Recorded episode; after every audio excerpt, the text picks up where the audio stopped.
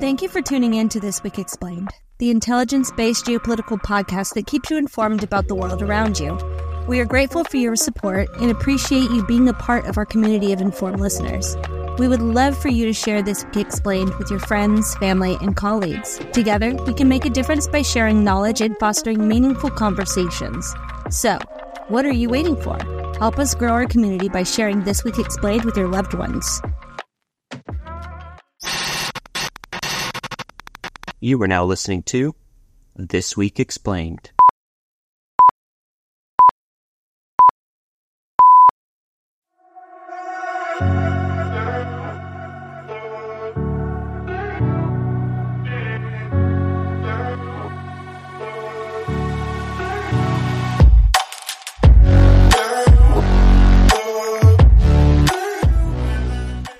And welcome to This Week Explained, the independent geopolitical podcast that tackles all the major global events.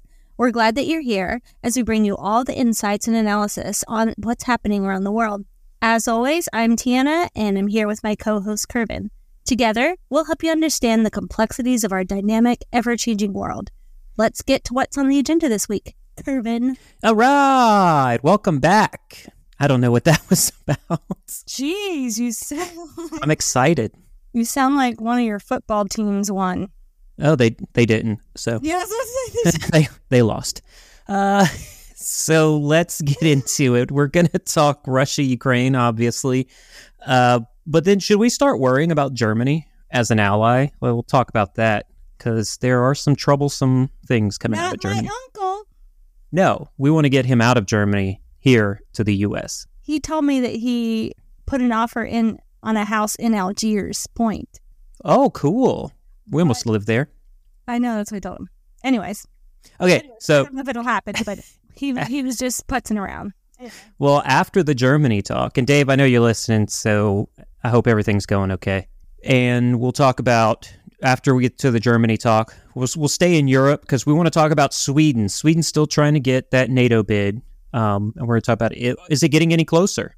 It's some new news this week. Then we'll leap over the Atlantic Ocean, depending, I guess, depending on which way you fly into it. But we're going to go to Canada and talk about Canada's very bad week. They certainly did have one. It was a mess this week. And Oh, and geez. speaking of you know countries that pe- that speak French, some areas in Canada speak French. Mm-hmm. France is leaving Niger completely, and the U.S. is has said that they're going to play the wait and see game about what they're going to do in Niger. Once we're done with that, we'll talk. Uh, we'll head right over to Asia and start talking uh, North Korea, who has accused the West, as always, of aggression, not Right. themselves. Of course not. And then we'll finish off with China, who's becoming, speaking of aggression, China's becoming way more aggressive this year. Uh, and at the same time, the U.S. surprised the Chinese Communist Party with some military exercises near some of their military assets. My bulky blender was such a pain to use, I ended up hardly ever using it at all. But the BlendJet 2 portable blender makes blending so easy and convenient, I use it just about every day.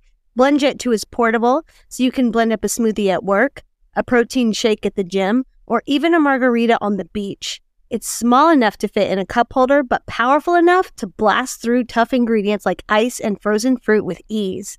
BlendJet 2 is whisper quiet, so you can make your morning smoothie without waking up the whole house. It lasts for 15 plus blends and recharges quickly via a USB C cord. Best of all, BlendJet 2 cleans itself. Just blend water with a drop of soap and you're good to go. With over 30 plus colors and patterns to choose from, there's a BlendJet 2 to complement just about any style. I absolutely love the Lisa Frank edition. What are you waiting for? Go to blendjet.com and grab yours today. And be sure to use the promo code ANALYTICS12 to get 12% off your order and free two day shipping. No other portable blender on the market comes close to the quality, power, and innovation of BlendJet 2. They guarantee you'll love it or your money back. Blend anytime, anywhere with the BlendJet 2 portable blender. Go to blendjet.com and use the code ANALYTICS12 to get 12% off your order and free two day shipping. Shop today and get the best deal ever. Well, let's get started. What is the latest in Ukraine? Well, uh, let's talk about this. The first American made Abrams tanks have been delivered to Ukraine. They arrived earlier than even you and I expected. Thought maybe December timeframe, but no, they're there. Uh, more of the M1 Abrams tanks from the U.S. are going to follow. Uh, and there is a promise from the Biden administration of 31 tanks in total. President Zelensky was outspokenly grateful for these reinforcements and it consists of approximately two platoons totaling eight to 10 tanks sent to Ukraine.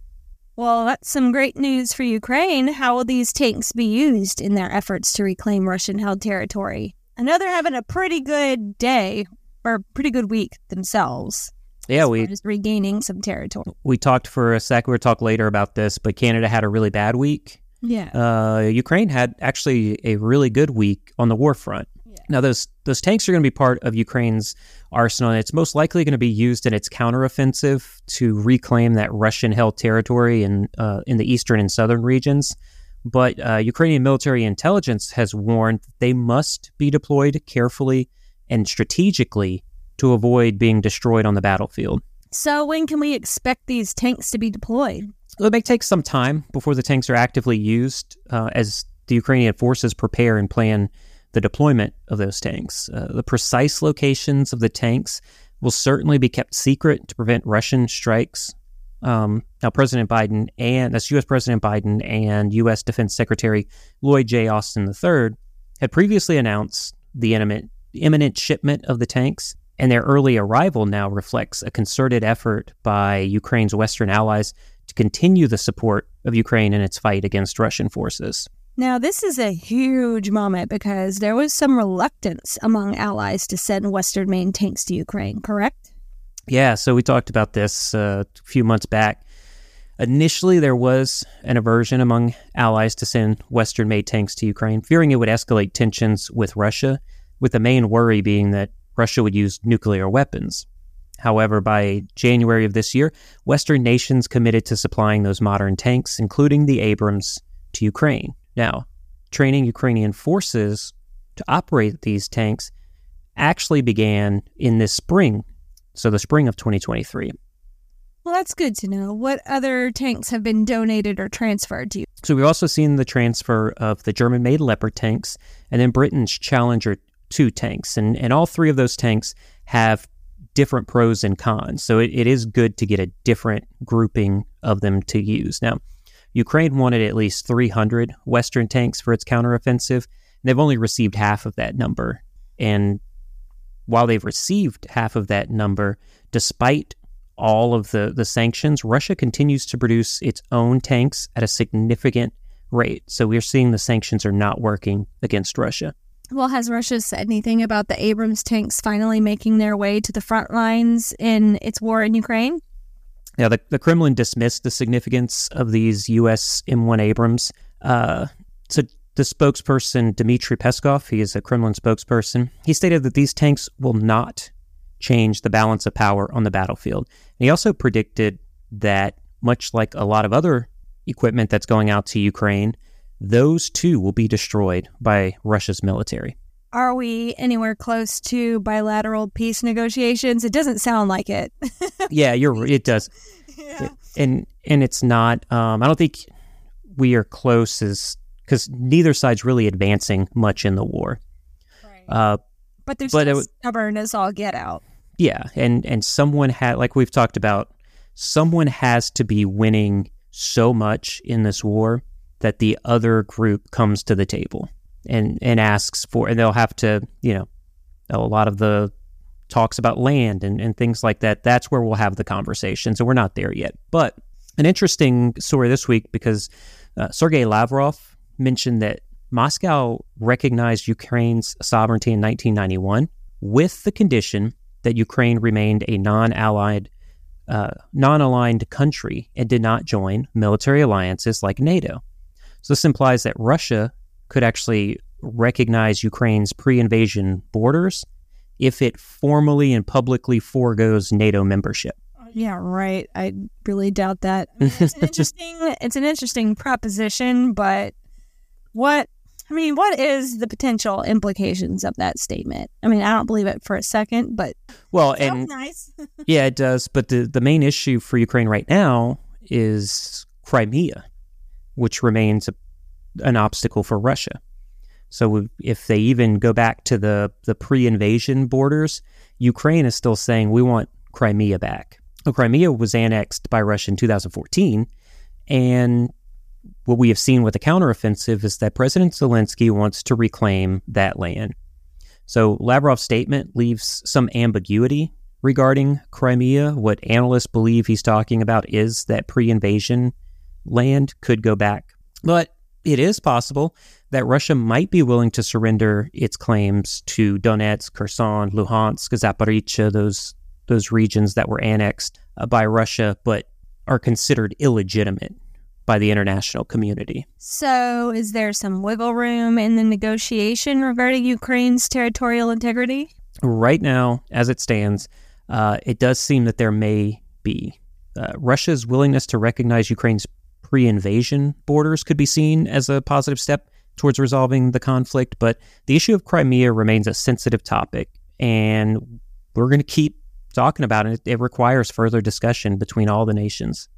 Well, then let's just stay in Europe and talk about Germany, which is a country that we both love. Yep. Um, in the rundown, you teased out the question Should we be worried about Germany as an ally? So let me ask you that question Should Ukraine and its allies be worried about Germany? Well, some analysts see Germany's role in the war in Ukraine as increasingly significant on the global stage. And there's definitely been some criticism of Germany for its slow support for Ukraine, but the country has now emerged as a key supplier of military and humanitarian aid.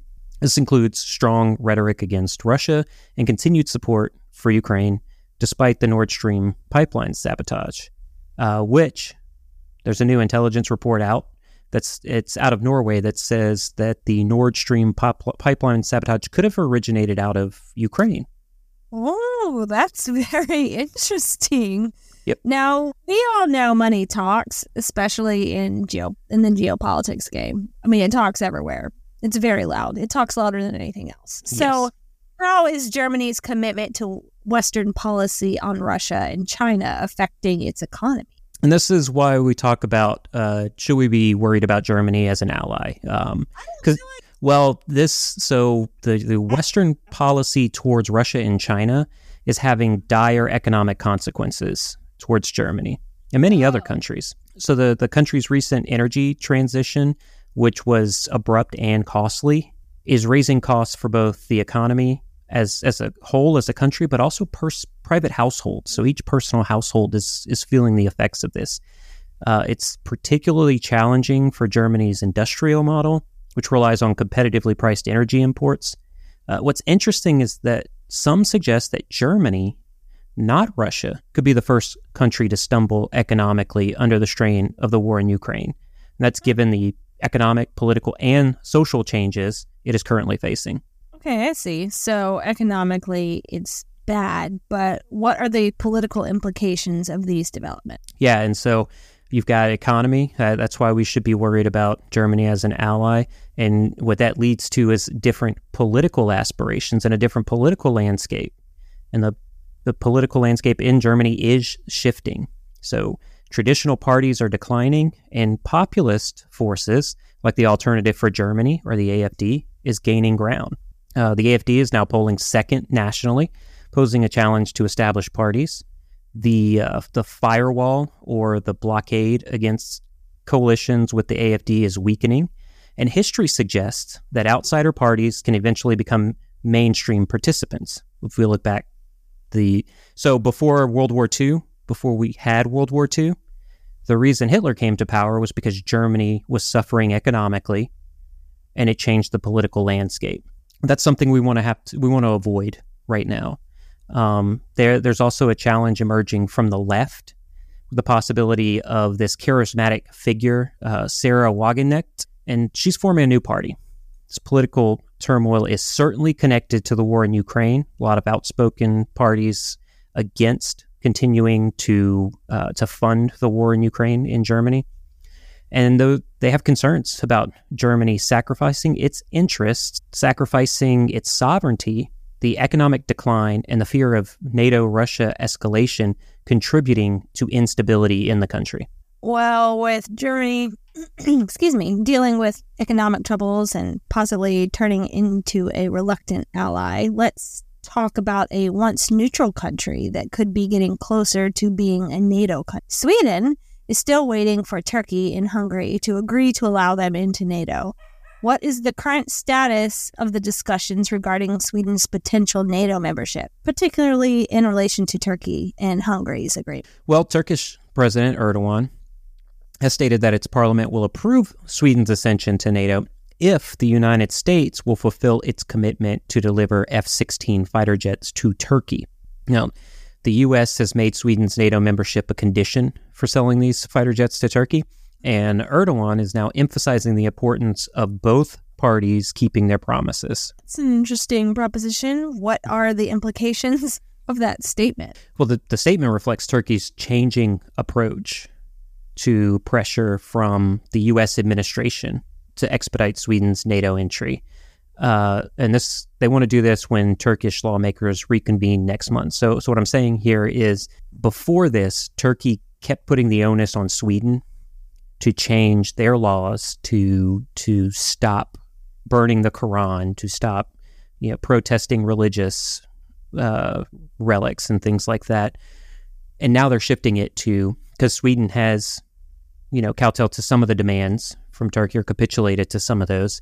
And now Turkey's going, hey, well, now it's the U.S. that needs to step up and they need to give us the F 16s. So they, they want a swift resolution to its F 16 request. And, and they believe the recent corruption charges against, uh, you saw those uh, against Senator Bob Menendez. He was the one that was kind of blocking the progress in negotiations for these F 16s.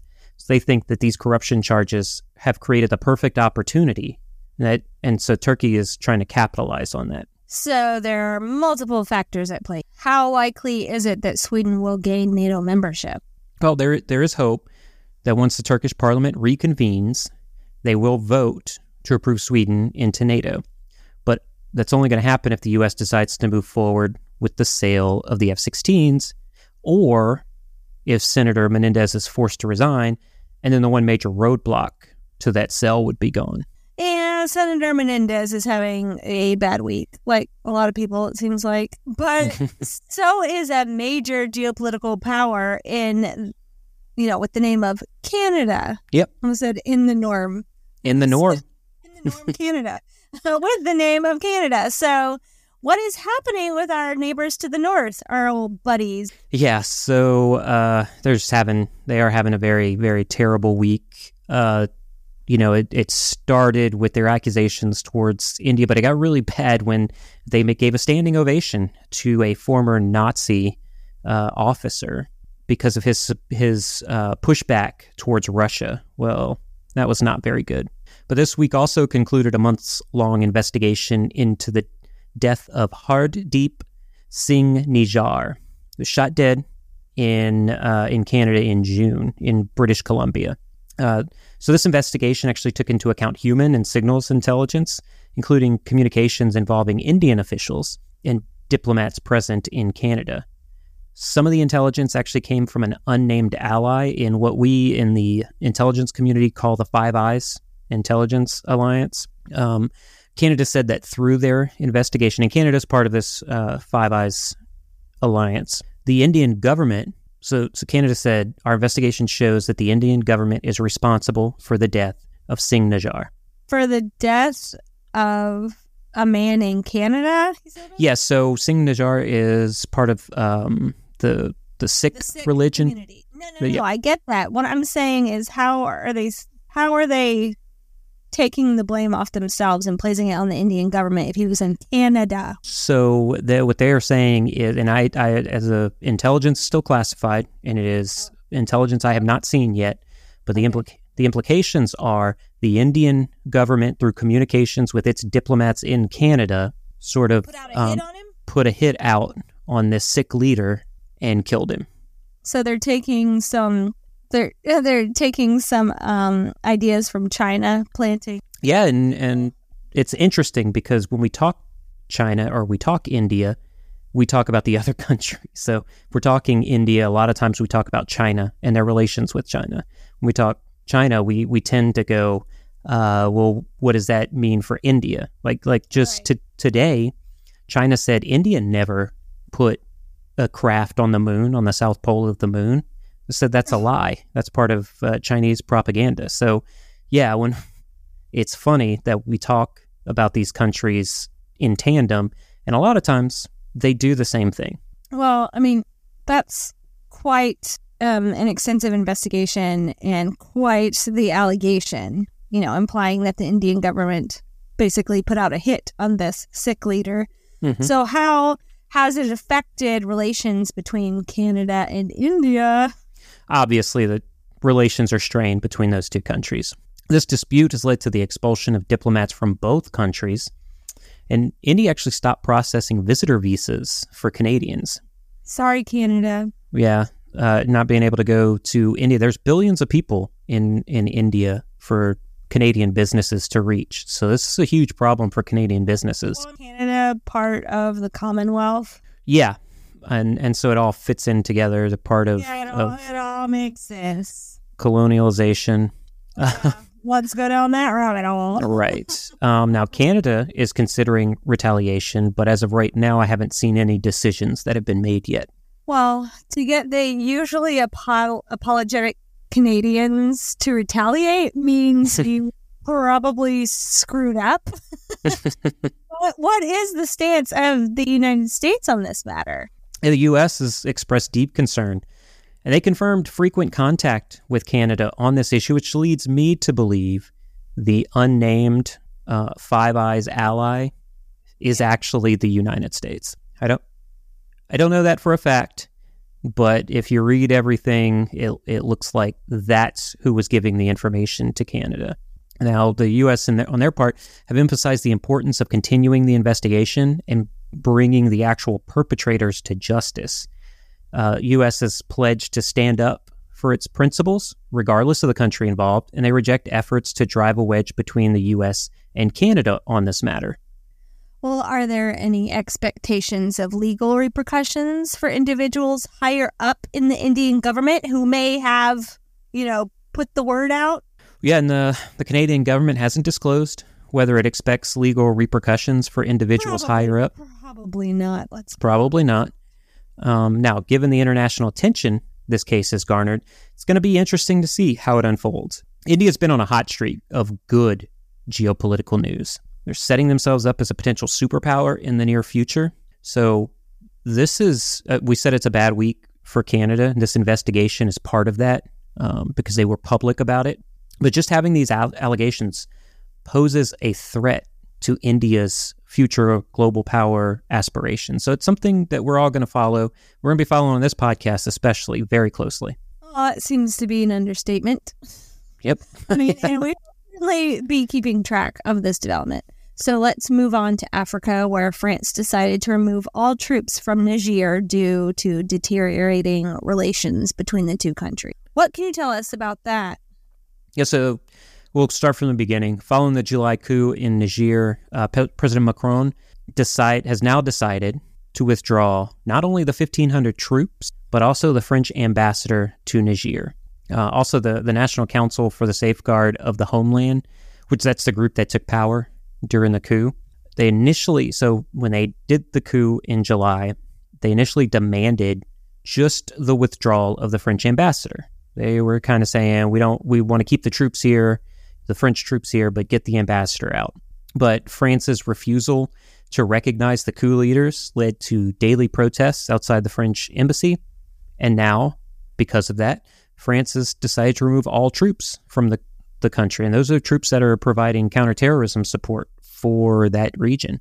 Well, that's quite a significant decision. How does this withdrawal fit into the broader context of French troop deployments in Africa? So the, the withdrawal of French troops from Niger is part of a, a trend of French troop withdrawals from African countries. Um, now, this this exact move may impact the European role in the region and has raised questions about France's commitment to security partnerships in Africa. Are there any immediate implications for other foreign forces stationed in Niger? So, uh, just going off of what U.S. Defense Secretary Lloyd Austin and German Defense Minister Boris Pistorius have stated, uh, the French withdrawal does not immediately impact other Pistorius. foreign forces. What did I say? Pistorius. Oh, Pistorius. Sorry, sorry, uh, Defense Minister Pistorius, who has they've they've said that it's not um, an immediate impact on their forces that are stationed in Niger. Uh, there is approximately 2,700 foreign troops in the capital of Niamey. Uh, we talked about this last week. The U.S. has moved those forces from Niamey to Agadez to support. Uh, they're not. They said they're not doing a uh, a joint counterterrorism mission anymore. It is just an ISR mission within that country. So the African continent remains in flux, and only time will tell what direction those countries go in this geopolitical power struggle. Now it's time to move to the wild card that is North Korea. We had some very interesting breaking news this week when it was reported that North Korea expelled the U.S. soldier that crossed the demilitarized zone looking for asylum. Do you have any North Korean hmm. updates? Yeah, so I mean, that was that's it. That's interesting. It stopped me for for a second because this is a guy that went across the border and then you know, to seek asylum, and North Korea wouldn't even accept him. So that's got to get your head going. Now, aside from that shocking news, the expulsion of Private King, North Korea has also accused the United States of making 2023 an extremely dangerous year. They've alleged that U.S. actions are provoking a nuclear war. North Korea's UN ambassador criticized both the U.S. and South Korea for their what he, what what the UN ambassador called hysterical remarks of confrontation. That's the hysterical remark of confrontation. Right. That's it. That's it. Saying that. yeah. And he also said that it's US and South Korea that are escalating the tensions in the region. Right. They're just they're just a baby. I don't have I any money. That, yeah, that's um, a very serious but not surprising accusation. What else did the ambassador say? He also claimed that the United States is trying to create an Asian version of NATO in Northeast Asia. This is something that we've heard China say as well. Um, and they also said that this is effectively introducing a new Cold War structure to the region. He took particular issue with statements about the quote end of the regime that the U.S. has talked about, and the quote unquote the quote occupation of Pyongyang by Kim Jong Un, which the United States has said. So, what do they think the U.S. is doing in order to quote create an Asian version of NATO? The alliances that they're making with South Korea, Japan, uh, New Zealand, Australia. So that's what China and North Korea say is the new NATO putting a military base on the Philippines, a U.S. military base on the Philippines. So they can come into Central America and do whatever they want. Yes. Uh, with all of these geopolitical events, it's rules for thee and not for me uh, yeah. all across the board. Pretty much always, yeah. So, how has South Korea responded to these claims? Well, the deputy UN ambassador of South Korea dismissed North Korea's claims as absurd Okay. Yeah, just like you Makes did. Sense. Makes sense. and then he questioned how many member states would seriously align with North Korea's assertions. Now, think about this. You know who one of those member states are in the UN? Russia, who has publicly aligned with North Korea over the last few weeks. Um, so I, I do think what right, but I think that was a direct uh, finger point at Russia, saying, "Who you know, what solidly thinking geopolitical country would align with North Korea? Oh, one that doesn't oh, think solidly. yeah. yeah. And so, and, and then North Korea's appearances at the United Station at the United Nations are always closely watched because it actually provides rare insight into the country's leadership's perspectives. Because they're very isolated. Very isolated. Yeah, so you we talk about this all the time how you can kind of read between what people are saying when they're putting it out publicly. You can kind of get some of the truth out of that public statement and really figure out what's going on. Uh, Kim Jong Un recently traveled to Russia, met with Vladimir Putin. We talked about that. Stupid train. With a stupid train. A slow train, let's say. It's, okay, not stupid. You're right. It's all bulletproof and everything. And it's green, which is my favorite color. So. Well, see, you'd probably love being on that train. It goes so slow. It's very cautious. you know what? I think you're right. I think I need that train. yeah. That, that meeting and you could see it in, in South Korea indirectly pointing their finger at Russia. It's leading to concerns about potential cooperation between those two nations. So I think we already have the answer to that. You know, it's it's kind of a veiled dig at Russia, but that's how we can see that who's going to align with North Korea. We we know we see it. Well, this is definitely an important development to keep our eyes on. What is the current situation on the Korean Peninsula? Well, it no no surprise to anybody. It remains very divided. It's got that heavily fortified border that Private King. It's not fortified enough to stop Private King yeah, from I wouldn't say it's heavily fortified if one lone private could just like skip his way across. not not to mention the dozens coming from North Korea into South Korea seeking asylum. Right. Um, it, and you asked, I think, about a month ago about you know what's going on with North Korea and South Korea, and they're technically still at war. We we said you know this is seventy years after the Korean War because an armistice was signed, not a peace deal to end right. the war. Uh, Kim Jong Un's government continues to emphasize the need for defense capabilities to safeguard North Korea's sovereignty and security interests. That is seen as a problem to the West. Um, and then the U.S., Japan, and South Korea continue to increase their trilateral relations, what is seen as an Asian NATO, and that's just to deter those aggressions from the North. Well, we would be remiss if we didn't then talk about the major power within the Indo Pacific. Um, where does China stand in regards to its increasingly aggressive actions toward Taiwan and also other Western allies? Yeah, so China's been engaging in provocative actions that many analysts, myself included, believe could lead to more hostilities. And, and the problem here is that one mess up by someone in the PLA or the US military could start a conflict before Xi wants to. A particular concern is China's assertiveness in the South China Sea. It placed a barrier to block Filipino fishing boats from accessing disputed territory.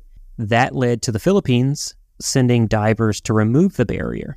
All this caused an international uproar by allies on both sides. So, Western allies, allies of the Philippines, and Chinese allies. It just shows how much more aggressive Xi is becoming in his actions toward disputed areas. Well, that's extremely concerning. What other actions have been taken in response to these challenges? Well, the, the U- U.S. Air Force conducted a surprise exercise in Japan to test its readiness to mobilize aircraft. Uh, this happened in Kadena Air Base, which is in Japan, and it was to enhance readiness and counter potential threats, given China's investment in long range precision strike capabilities. I can say, from what I have seen, the U.S. military has been taking steps to reduce vulnerability and enhance the capacity of forward based aircraft to improve their impact in a fight against China. What about reports of Chinese espionage activities? Yeah, these recent reports of increased Chinese espionage activities should prompt Western countries, particularly the United States, to bolster their counterintelligence efforts while they're also bolstering their military efforts. Several incidents have raised concerns about Chinese espionage. That's both in the West, but globally, especially in the Indo Pacific. We've discussed all of this. So in August, uh, the Department of Justice arrested two Navy sa- two, U.S., two U.S. Navy sailors for allegedly passing classified information to China regarding U.S. naval activities uh, also ship designs and weaponry. We've t- China's audacity in running operations against Western targets remains very evident. Its extensive covert operations network involving United Front networks has has just been incredible. Um, they are, you know, business interests. They are taking business interests to farmlands in the U.S., buying up farmlands. Um, they're anti Western public diplomacy has been a factor in deteriorating relations between China and the U.S., and also their influx of espionage within U.S. universities has, has been a concern. Okay, so what do you think these governments should be doing? But also, can you give insight into what listeners can do to protect themselves from attempts at espionage activities? Well, I want to say that governments need to take a comprehensive approach to counter Chinese espionage. Uh, globally, they need to work together to do that. This this includes expanding foreign espionage laws, uh, keep a close eye on companies that might be acting as covers for espionage. That's the entire business network of the Chinese Communist Party. That needs to be looked into. They need to require more reporting on interactions with Chinese nationals. It's not just up to the government. Countering Chinese espionage requires a whole of society approach. So civilians can protect themselves by practicing vigilance regarding the motives, affiliations, and finances of Chinese nationals and Americans supporting Chinese interests. So you're inc- just telling everybody to be like weary of every Chinese person you meet? No. I, I want to stress we're not okay. talking about discriminating against those of Chinese nationality. So what, so what are you saying? I'm talking to, That's what it sounded like to me. Uh, I'm talking directly about businesses based in China because of the way the CCP is set up. So Chinese businesses. So are, how are Americans supposed to like keep an eye on Chinese businesses in China? So that would not be Chinese really businesses in China. It is. It's Chinese businesses like Miniso. Yeah, like Miniso. Uh, but it's the the Chinese businesses that uh, are not just working in China, but they have come into the U.S. Uh, we saw that with Huawei. Um, so that was a telecommunications company that oh, was yeah, kicked yeah, yeah. out of the U.S. and Canada and other Western nations. Uh, but there are still um, a heavy, heavy influx of Chinese businesses within foreign countries. And what a lot of them are doing. Thank you for clarifying because I could feel myself getting riled up. I was about to fight you. what we don't want to see is the same thing that happened uh, after the attacks on Pearl Harbor, where the U.S. set up, you know, internment camps. Japanese internment camps. And they weren't just putting Japanese citizens in there, it was anyone of Asian descent. That is wrong. That was yeah. U.S. history that is terrible. Well, you know what? We have a lot of that. We do. We could do. We could do a whole year of episodes. Let's go down that. that rabbit hole. Yeah, we'll just spend a year talking crap. But yeah, do we're not. Do not discriminate just because you see someone that that you may perceive to be Chinese. But when you're if you're I think your wording was just a little off and but I get what now I understand what you're saying and I appreciate you clarifying things for me and our listeners cuz I don't want anyone getting the wrong idea about you. Yeah, but you know also when you're interacting with anyone, especially like somebody you've just met, if they're continuing to ask more and more personal questions about you, mm-hmm. don't give up personal information because that person, especially if they you've never met them before, they are looking for information on either you, the U.S. government, um, anything that they can do to uh, to improve their to to benefit them. So. Leave the personal stuff to friends and family. And then I'd be discerning about who you divulge yeah. that stuff to as well. That's very true, especially on the family front. All right, go ahead. Finish what you had to say. I didn't mean to like cut you off. I just wanted you to clarify things before you continued. Yeah, no, that's all I got. Oh, that's all you got? That's okay, it. Well, thank you. Unless you had something. That's all you had for this week? Yeah. Well, we need to mention the two year yes again, sir and and I know you guys are getting those questions in. Email them, D- DM us. Um, Josh, Jacob, Luke, I'm talking to you. I love those those Super Bowl questions because it's been a while since we had a Saints yeah, Super Bowl. We we do need to say also you can ask anything you want and we will try to answer. I mean, obviously, since all of my husband's friends are asking football questions, obviously we're not sticking to the whole geopolitical sphere. Yes, and after I told everyone not to give their personal stuff to strangers, and I'm like, ask away. Well, that's not going to be. You're not going to go into great detail about personal trauma or heartbreak or anything. Exactly. Like that. That's for a different podcast. Keeping no, it's for a part. No, that's not for a podcast. That's for your therapist. Oh, that's I thought that's what a podcast was.